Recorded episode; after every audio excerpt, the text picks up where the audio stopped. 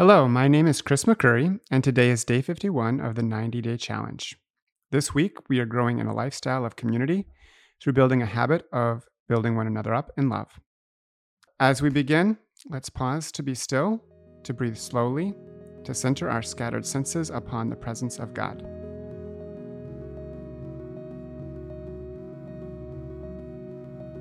God, as we approach your word, help us to remember that you want to speak with us as we listen to today's reflection, help us to learn what it means to be your disciple. As we seek to create new habits, help us to remember that your grace is sufficient for us when we inevitably fall short. Take a few moments to add your own prayers or continue to sit in the presence of God.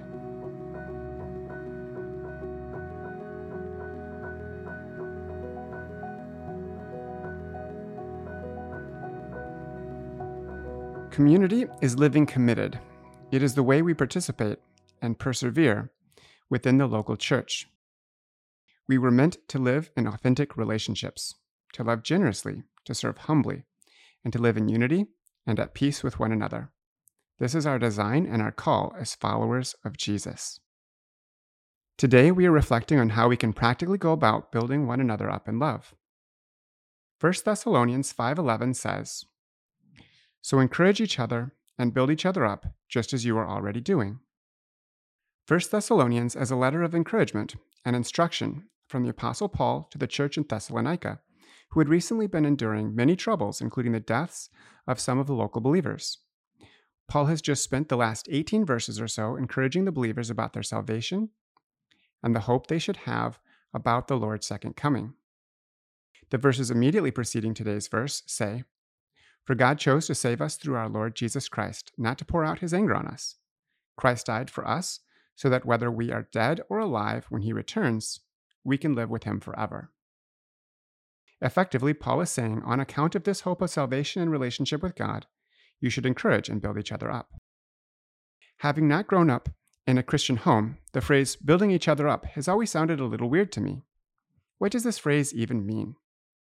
How am I supposed to obey that? In the Greek, the word is oikodomeo, and it literally means to erect a building, but figuratively, it means to build up character or to edify. Edify means to instruct or improve, especially in moral and religious knowledge. In passages like this one, it is widely agreed to mean to promote growth in Christian wisdom, affection, grace, virtue, holiness, and blessedness.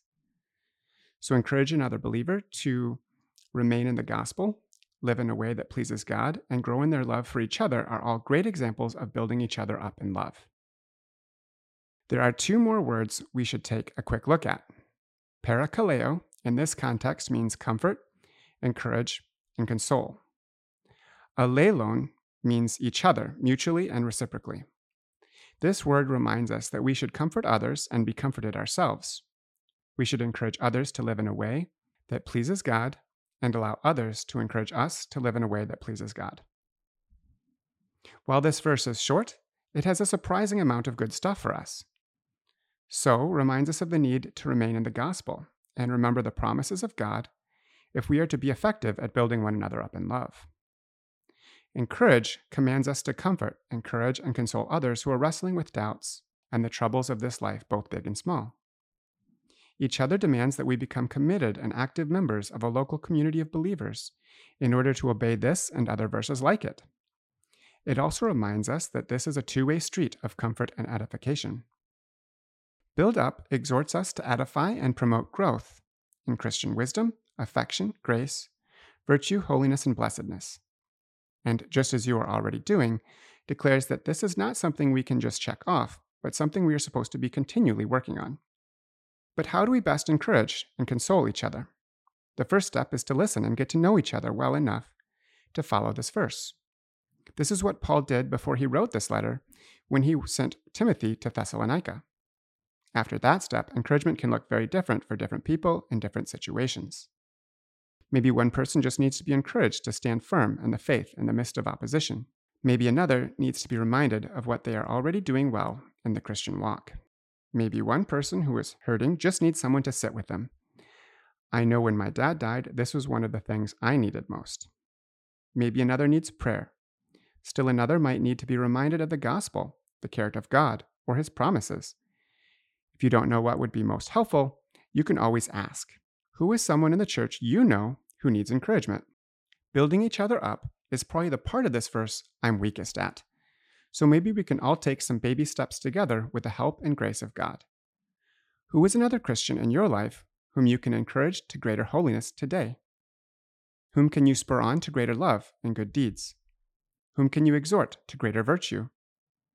Whom can you encourage towards greater wisdom or instruct in the character, attributes, and promises of God?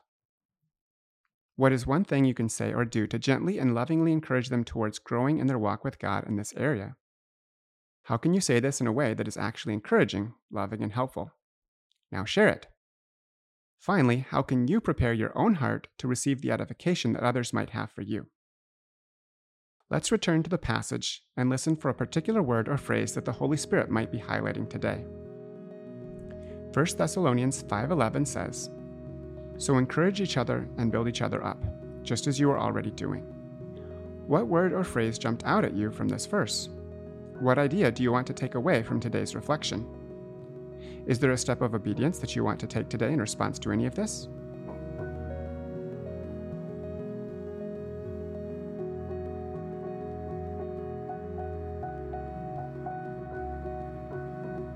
Lord God, I pray that you would continue to build up your church to be healthy and growing and full of love.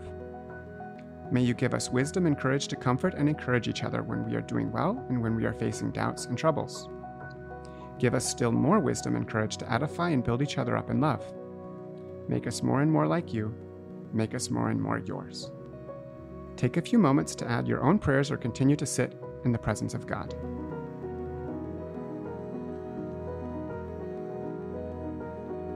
As we take these reflections into the coming day, let us remember the command of Jesus in John 13 34 through 35. A new command I give you love one another. As I have loved you, so you must love one another. By this, everyone will know that you are my disciples, if you love one another. Father, help me to live as your child, secure in your love. Jesus, help me to live as you did, loving God with all my heart soul, mind, and strength. Spirit, help me to live in the power of God, forsaking self reliance and putting all my hope in you. Amen.